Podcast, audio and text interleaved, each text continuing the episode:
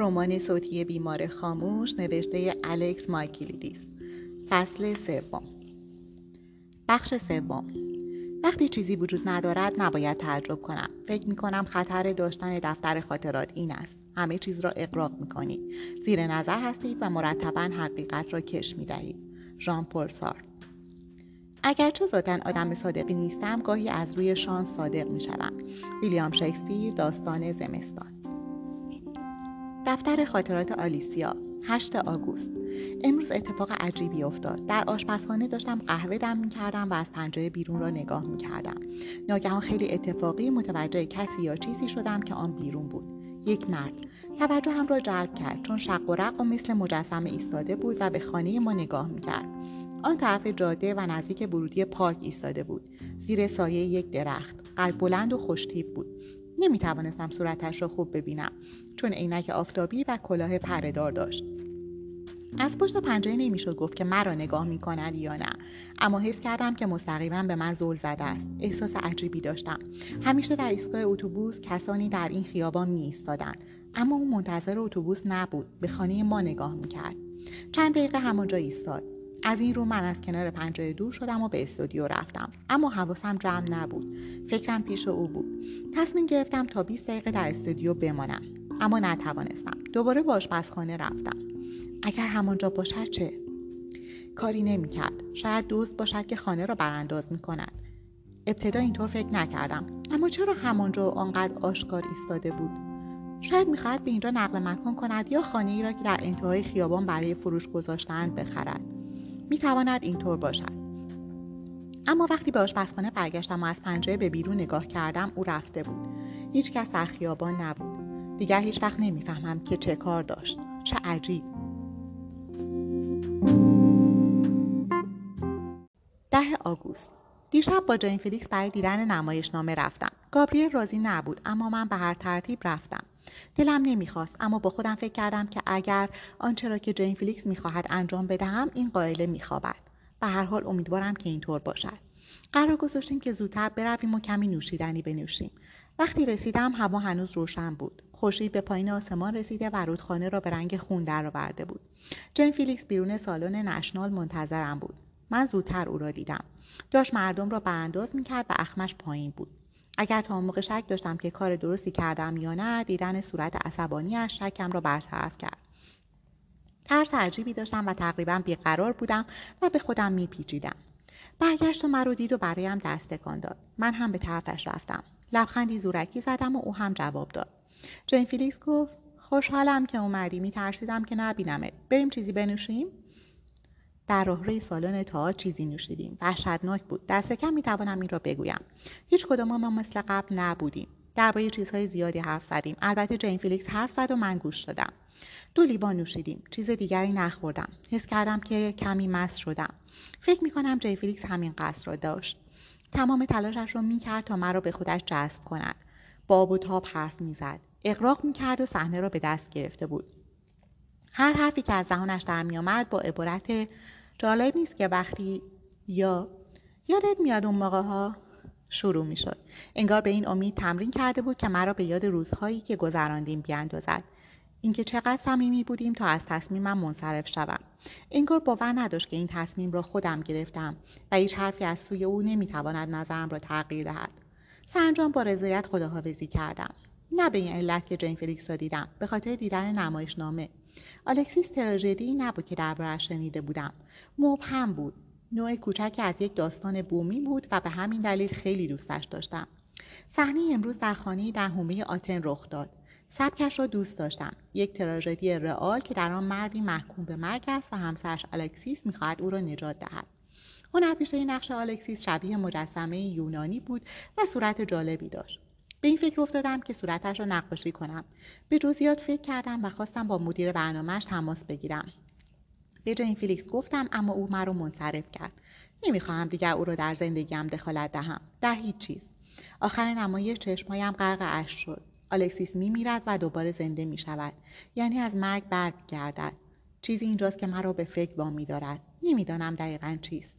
البته جین فلیکس همه جور واکنشی به نمایش نشان داد، اما هیچ کدامشان جواب من نبود. از این رو دیگر به حرفش گوش ندادم. نمیتوانستم اصلا آلکسیس و رستاخیزش را در ذهنم حل کنم. در حالی که از روی پل به طرف ایستگاه قدم میزدیم مدام به این موضوع فکر میکردم. جین فیلیکس پرسید که نوشیدنی دیگری میخواهم، اما من گفتم که خستم. سکوت وحشتناکی برقرار شد. بیرون ورودی ایستگاه ایستادیم. از او تشکر کردم و گفتم که عصر خوبی بود. جین فیلیکس گفت فقط یه نوشیدنی دیگه، یکی دیگه، به سلامتی گذشته. نه، باید برم. خواستم بروم اما او دستم را گرفت. آلیسیا، به حرفم گوش بده، باید چیزی رو به تو بگم. نه لطفاً چیزی نگو، واقعاً فقط گوش کن، چیزی نیست که فکر می‌کنی. حق با او بود، می‌خواست حرف دیگری بزند. انتظار داشتم که جین فیلیکس دوستی ما را مطرح کند یا سعی کند بابت ترک گالری به من احساس گناه بدهد، اما حرفش کاملا مرا متعجب کرد. حواست رو جمع کن، خیلی به دیگران اعتماد نکن. افراد دور و برت، به اونها اعتماد داری؟ نداشته باش، به اونها اعتماد نکن. با حالتی بیروح به او زل زدم. کمی طول کشید تا حرف بزنم. درباره چی حرف میزنی؟ منظور چیه؟ سرش را تکان داد و چیزی نگفت.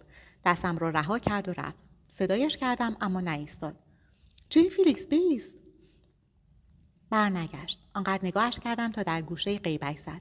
همونجا ایستادم و خشکم زد. نمیدانستم به چه فکر میکنم. هشدار مرموزی به من داد و بعد دور شده بود. فکر میکنم که میخواست دست پیش بگیرد و به من احساس ناامنی بدهد تا حس کنم که اشتباه کردم. موفق هم شد. به علاوه مرا عصبانی هم کرد. حالا به هر ترتیب عصبانی بودم و میدانستم که باید پایش را از زندگیم قطع کنم. منظورش از مردم دور و برم که بود؟ گابریل؟ اما چرا؟ نه، این کار را نمیکنم. این دقیقاً همان چیزی است که جین فلیکس میخواهد. این لعنتی سر به سرم گذاشته و خواسته مرا درباره گابریل دچار توهم کند. میخواهد بین من و گابریل اختلاف بیاندازد. در تلاش نمیافتم و دیگر به این موضوع فکر نمیکنم. به خانه برگشتم. گابریل روی تخت خوابیده بود. از او خواسته بودند که ساعت 5 صبح برای عکاسی برود، اما من بیدارش کردم و با هم وقت گذراندیم. نمیتوانستم به حد کافی به او نزدیک شوم یا او احساس عمیقی به من نداشت. میخواستم که در او ذوب شوم. میخواستم در سینه‌اش فرو بروم و ناپدید شوم. 11 آگوست. دوباره آن مرد را دیدم. این بار کمی دورتر ایستاده بود. در پارک روی نیمکتی نشسته بود. خودش بود، مطمئنم. این روزها بیشتر مردم با شلوارک و تیشرت و کفش‌های رنگی بیرون می‌آیند، اما او بلیز تیره و شلوار، عینک آفتابی سیاه و کلاه پرده‌دار داشت. سرش به طرف خانه ما کج شده بود و به این سمت نگاه می‌کرد. فکر جالبی به سرم زد. شاید او سارق نیست و یک نقاش است. شاید مثل من است و به کشیدن این خیابان یا این خانه فکر می‌کند. اما همین که چنین فکری کردم متوجه شدم که درست نیست. اگر واقعاً بخواهد این خانه را بکشد، آنجا بیکار نمی‌نشیند. اسکیز می‌زند. به سرم زد که به گابریل زنگ بزنم. اشتباه بود. او سرش شلوغ است و همین را کم دارد که به او زنگ بزنم و بگویم که کسی دارد به خانه نگاه می‌کند.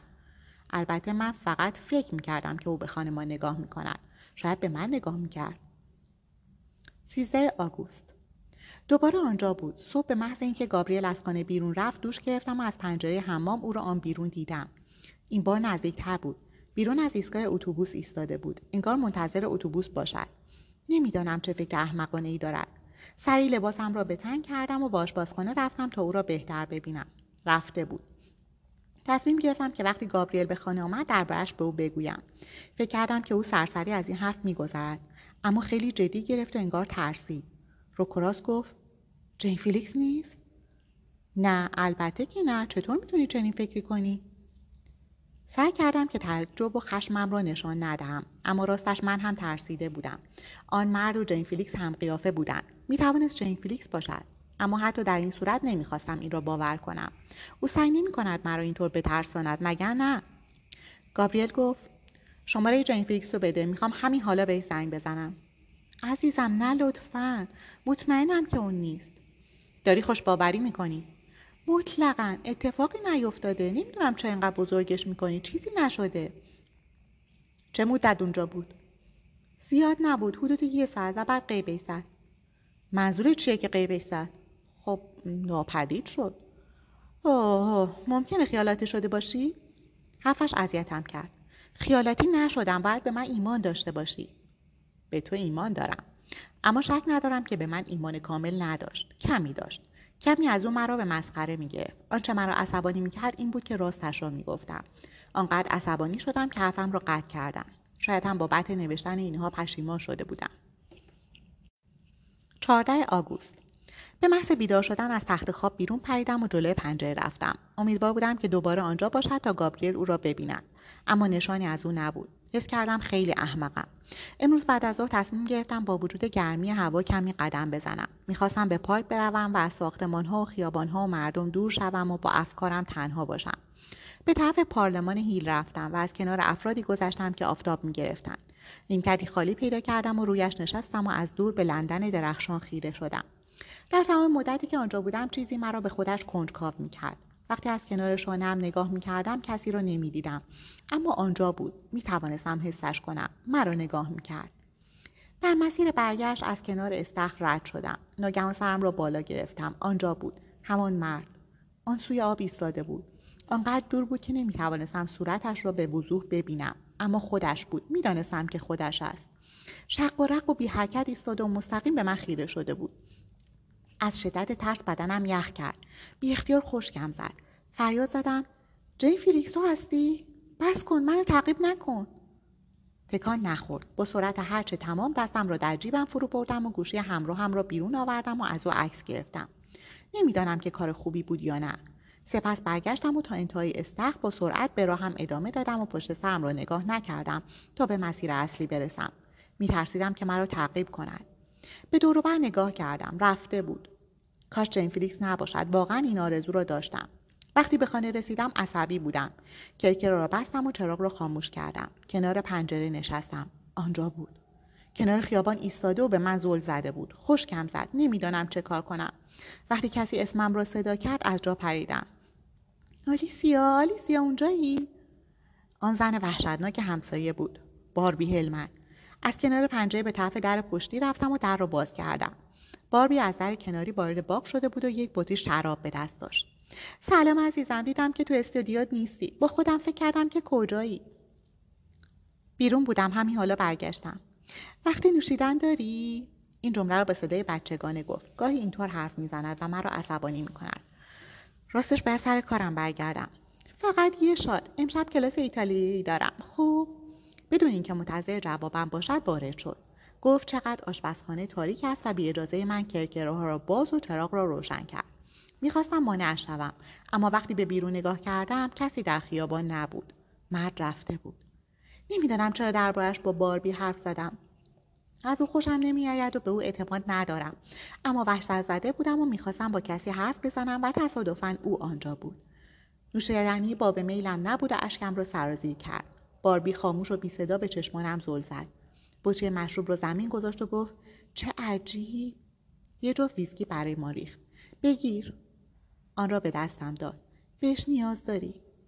حق با او بود. نیاز داشتم. آن را سر کشیدم و حالم بدتر شد. در حالی که باربی داشت حرف میزد حالا نوبت من بود که به او گوش دهم. گفت که نمیخواهد مرا بترساند، اما انگار وضعیت خوبی نیست. این اتفاق رو در میلیون ها نمایش تلویزیونی دیدم. او خونت رو دید میزنه، خب پیش از اون که نقشش رو عملی کنه. فکر میکنی دزده؟ باربی شانه‌اش رو بالا انداخت. یا یک متجاوز؟ مگه فرقی هم میکنه؟ هر چی باشه خبر بدیه. خندیدم. کمی احساس راحتی و سبکی کردم که کسی حرفم رو جدی گرفت، حتی اگر آن شخص باربی باشد. عکس توی گوشی‌ام را به اون نشان دادم، اما خیلی تحت تاثیر قرار نگرفت. برام ارسالش کن تا با عینک ببینم. کمی تاره. بگو ببینم دربارش با شاهد حرف زدی؟ تصمیم گرفتم که راست نگویم. نه هنوز. باربی نگاه عجیبی به من کرد. چرا نه؟ نمیدونم، فکر کنم ممکنه گابریل تصور کنه که دارم اغراق میکنم یا خیالاتی شدم. مگه تو خیالاتی میشی؟ نه. نگاه ناخوشایندی به من انداخت. اگه گابریل تو رو جدی نمیگیره با هم پیش پلیس میریم. من و تو میتونم اونا رو متقاعد کنم. باور کن. ممنونم، اما مطمئن نیستم که لازم باشه.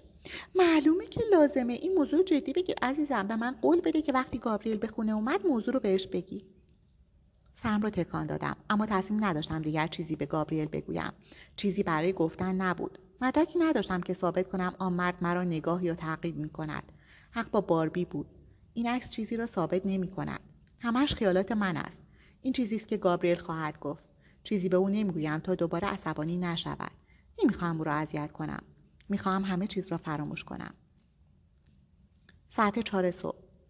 شب بعدی بود. گابریل حدود ساعت 10 خسته به خونه اومد. روزی سخت و طولانی داشت و میخواست زودتر بخوابه. سعی کردم که من هم بخوابم اما نتوانستم. 2 ساعت بعد صدایی شنیدم.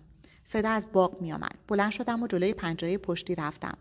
به بیرون نگاه کردم. نتوانستم کسی را ببینم، اما حس کردم که نگاهی روی من سنگینی میکند. کسی توی سایه‌ها داشت مرا میپایید. خودم را جمع جور کردم و از کنار پنجره دور شدم. به سمت اتاق خواب دویدم. گابریل را تکان دادم تا بیدار شود. گفتم اومد بیرون خونه. گابریل نمیدانست که راجع به چه حرف میزنم. وقتی حواسش جمع شد عصبانی شد. به خاطر مسیح بذار استراحت کنم. 3 ساعت دیگه باید سر کار باشم. نمیخوام با این بازی لعنتی سرگرم شم. بازی نیست، بیا و ببین لطفا. به طرف پنجره رفتیم و البته مرد آنجا نبود. هیچ کس آنجا نبود. از گابریل خواستم که به بیرون برود و همه جا را چک کند، اما او این کار را نکرد. با حالت دلخوری به طرف طبقه بالا رفت. سعی کردم برایش دلیل بیاورم، اما گفت که در این باره با من حرف نمیزند و در اتاق مهمان خوابید. به تخت خواب برنگشتم. نشستم و منتظر شدم. گوشم را تیز کردم و از پنجره سرک کشیدم. نشانی از مرد نبود. 2 ساعت دیگر گذشت. به زودی هوا روشن خواهد شد. 15 آگوست. گابریل به طبقه پایین آمد و آماده عکاسی شد. وقتی مرا در کنار پنجره دید و فهمید که تمام شب آنجا بودم، سکوت کرد و رفتارش عجیب شد. آلیسیا بشین، باید حرف بزنیم. بله، باید حرف بزنیم. درباره حقیقتی که تو باور نمی‌کنی. من به تو ایمان دارم، باور کن. اینطور نیست. من احمق نیستم. من هرگز نگفتم تو احمقی. پس چی میگی؟ حس کردم که داریم با هم دعوا میکنیم. به همین دلیل نسبت به حرفای گابریل عقب نشینی کردم. زمزمه بار حرف میزد. به سختی صدایش را میشنیدم. گفت میخوام با کسی حرف بزنی لطفاً. منظور چیه؟ با پلیس؟ نه. گابریل دوباره عصبانی شد. با پلیس نه. فهمیدم چه میگوید و منظورش چیست، اما من نیاز داشتم که او به حرفم گوش کند. میخواستم حرفم را بفهمد. خب دکتر. من به دیدن دکتر نمیرم گابریل.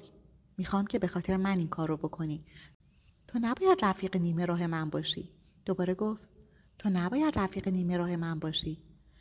نمیفهمم منظور چیه. نیمه راه کجاست؟ من همینجا هستم.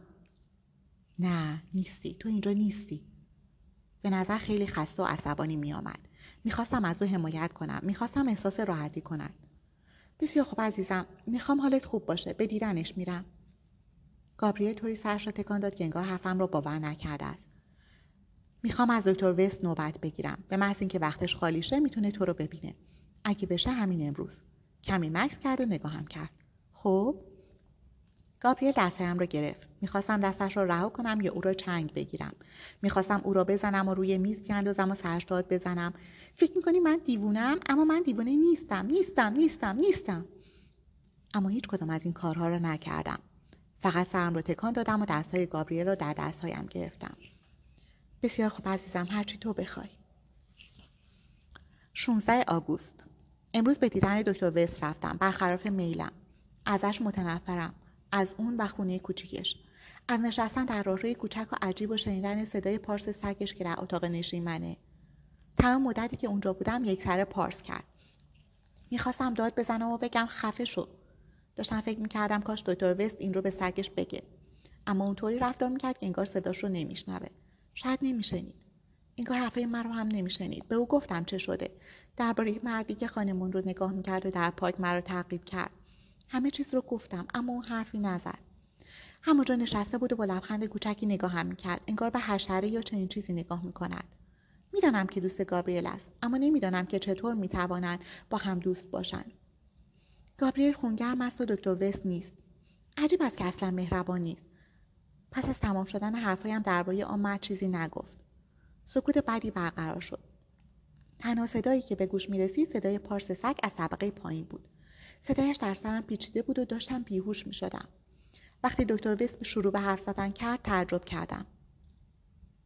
قبلا هم اینجا بودیم آلیسیا، مگه نه؟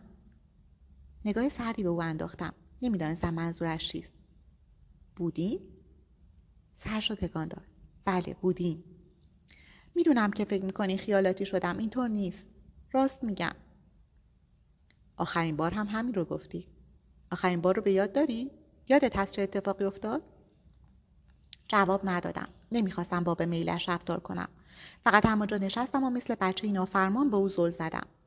دکتر ویس منتظر جوابم نماند. به حرف زدن ادامه داد و به من یادآوری کرد که پس از مرگ پدرم که خیلی به هم ریخته بودم چه اتفاقی افتاده و گفت حالت پارانویدی در من باعث شده که باور کنم کسی مرا تماشا و تعقیب می‌کند و یا نگاه می‌کند. خب، می‌بینی ما قبلا همینجا بودیم، درسته؟ اما این بار فرق داره. اون اتفاق فقط یه احساس بود. من کسی رو ندیده بودم. این بار اونو دیدم. چه کسی رو دیدی؟ به شما گفتم یه مرد رو. دربارش توضیح بده. کمی مکث کردم. نمیتونم. چرا؟ آخه نتونستم اونو به وضوح ببینم. گفتم خیلی دور بود. میفهمم. و اون مرموز بود. کلاه پردار داشت و عینک آفتابی. خیلی‌ها تو این هوا عینک آفتابی و کلاه دارن، یعنی همشون مرموز هستن؟ داشتم کلافه می‌شدم. میدونم سعی دارین چی بگین. چی؟ که دوباره دیوونه شدم، مثل زمان مرگ پدرم. تو فکر میکنی اینطوریه؟ نه، اون موقع من مریض بودم، حالا نیستم. هیچ چیز جز این حقیقت برام مهم نیست که کسی رو دیدم که منو میپایید و شما باور نمیکنی. دکتر وست سرش را تکان داد، اما چیزی نگفت. چیزهایی در دفترش نوشت. میخوام دوباره درمان شی، به عنوان یک پیش‌هشدار. نمیخوام اختیار از دستمون بره. خب؟ سرم را تکان دادم. من قرص نمیخورم. میدونم. خب اگر از درمان سرباز بزنی باید تو رو از تبعاتش آگاه کنم. چه تبعاتی داری؟ منو تهدید میکنی؟ دست من نیست. با همسر صحبت کردم. اگه بگم که گابریل به اینجا اومد و گفت که همسرم حالش خوب نیست چی میگی؟ گابریل را مجسم کردم که در طبقه پایین در اتاق نشیمن با صدای پارس سگ به انتظارم نشسته بود. نمیدونم. چرا ازش نمیپرسی؟ میخوای دوباره به اینجا بیاد؟ شاید فکر نکردی که اون میتونه چه کارهایی بکنه. چی میگی؟ من گابریل از دست میدم؟ اینطور فکر میکنی؟ حتی گفتنش حالم را بد کرد. نمیتوانستم فکر از دست دادن گابریل را تحمل کنم. هر کاری میکردم که او را داشته باشم. حتی اینکه بانمود کنم دیوانه‌ام در حالی که نیستم. از این رو تسلیم شدم. قبول کردم که با دکتر وست درباره افکار و احساساتم رو راست باشم و هر صدایی را که میشنوم به او بگویم. به او گفتم که قرص‌هایی را که داده می‌خورم و 2 هفته دیگر برای کنترل مجدد مراجعه می‌کنم. دکتر وست راضی شد. گفت می‌توانیم به طبقه پایین برویم و به گابریل بپیوندیم. وقتی جلوتر از من به طرف طبقه پایین رفت فکر کردم که به او برسم و او را از پله‌ها پایین بیاندازم. کاش می‌توانستم. گابریل در مسیر برگشت شادتر بود. هنگام رانندگی به من نگاه می‌کرد و لبخند می‌زد. آفرین، به تو افتخار می‌کنم. ما می‌خوایم این مرحله را بگذرانیم. حالا می‌بینی. سرم را تکان دادم اما چیزی نگفتم چون چرت و پرت میگفت. ما نمیخواهیم این مرحله را بگذرانیم. میخواهم به تنهایی از پسش بر بیایم. گفتنش به دیگران اشتباه بود. میخواهم فردا به باربی بگویم همه چیز را فراموش کنند. به اون میگویم که بیخیال شود و لازم نیست که دیگر راجع به آن حرف بزنیم. حتما فکر میکند که من عجیب هستم و ناراحت خواهد شد چون میخواهم موضوع را انکار کنم. اما اگر طبیعی رفتار کنم او هم به زودی موضوع را فراموش میکند. قصد دارم کاری کنم که گابریل خیالش راحت باشد. او میخواهد من طوری رفتار کنم که انگار همه چیز به حالت عادی برگشته است. من هم همین کار رو میکنم. لحظه این رو از یاد نمیبرم. سر راهمان به داروخانه رفتیم و گابریل نسخه‌ام را گرفت. وقتی به خانه رسیدیم به آشپزخانه رفتیم. قرص زردرنگم را با یک لیوان آب به دستم داد. بخور. من بچه نیستم، لازم نیست که اونها رو به دستم بدی. میدونم که بچه نیستی، فقط میخوام مطمئن بشم که اونها رو میخوری و دور نمیندازی. میخورم. پس بگیر. گابریل نگاهم کرد تا قرص را در دهانم بگذارم و با کمی آب قورت بدهم. دختر خوب. صورتم را بوسید و از اتاق بیرون رفت. وقتی رفت قرص را تف کردم و توی سینک ظرفشویی انداختم. هیچ قرصی نمیخورم. داروهای دکتر وست آخرین بار مرا به سرحد جنون رساندن.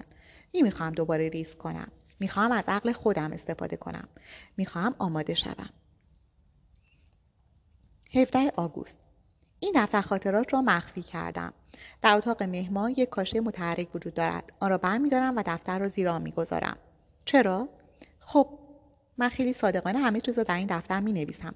نمی‌خوام کسی آن را بردارد. گابریل را تصور کردم که دفتر را برق می‌زند و کنجکاوانه می‌کاود و بعد شروع به خواندنش می‌کند. اگر بفهمد که داروهایم را نمیخورم، حس میکند که به او خیانت کردم و ناراحت میشود و من تحمل این وضع را ندارم. خدا رو شکر که این دفتر را برای نوشتن دارم. باعث میشود عقلم را از دست ندهم، چون کسی دیگری نیست که بتوانم با او حرف بزنم، کسی که به او اعتماد کنم. 21 آگوست. 3 روز است که از خانه بیرون نرفتم. جلوی گابریل وانمود میکنم که قصد دارم امروز بعد از رفتنش به پیاده روی بروم، اما حقیقت ندارد. بیرون رفتن مرا میترساند. خیلی در معرض دید قرار میگیرم. دستم اینجا در خانه جایم امن است. کنار پنجره می‌نشینم و با آبران نگاه میکنم. صورت تک تکشان را وارسی میکنم تا صورت آن مرد را ببینم. اما نمیدانم که شبیه کیست. مشکل این است. میتواند عینک و کلاهش را بردارد، از مقابلم بگذرد و من اصلا متوجه نشوم. این یک فکر هشدارآمیز است. 22 آگوست. هنوز خبری از او نیست، اما نمیتوانم بیخیال شوم. اتفاق میافتد. دیر یا زود برمیگردد. من باید آماده باشم، باید قدمی بردارم. امروز صبح بیدار شدم و یاد تفنگ گابریل افتادم. میخواهم آن را از اتاق مهمان بردارم و به طبقه پایین بیاورم تا دم دستم باشد. آن را در کابینت آشپزخانه کنار پنجره گذاشتم. اینطور هر وقت لازم باشد آن را برمیدارم. میدانم که دیوانگی است، اما امیدوارم اتفاقی نیفتد. کاش دیگر آن مرد را نبینم، اما حس وحشتناکی دارم. کجاست؟ چرا اینجا نیست؟ یعنی سعی کرده که حساسیتم را کمتر کند تا مراقبش نباشم. نباید این کار را بکنم. باید کنار پنجره به پاسبانی ادامه دهم. منتظر میمانم، تماشا میکنم. 23 آگوست. کم کم دارم فکر میکنم که همه چیز خواب و خیال بود. شاید. گابریل مدام از من میپرسد که چه میکنم و اینکه آیا حالم خوب است. میدانم با وجود اصرارم بر خوب بودن او نگران من است. انگار رفتارم دیگر او را قانع نمیکند. باید بیشتر تلاش کنم. وانمود میکنم که تمام روز روی کارهایم متمرکزم، در حالی که اصلا نمیتوانم به کار فکر کنم. ارتباطم را با کارم از دست دادم و برای اتمام تابلو انگیزه‌ای ندارم. همانطور که اینجا می‌نویسم، راستش اصلا به تابلوهایم فکر نمی‌کنم. نه تا زمانی که این اتفاقات را پشت سر نگذاشتم. مدام برای بیرون نرفتنم بهانه می‌آورم، اما گابریل گفت که امشب چاره‌ای ندارم و باید بیرون بروم. مکس ما را برای صرف شام دعوت کرده است.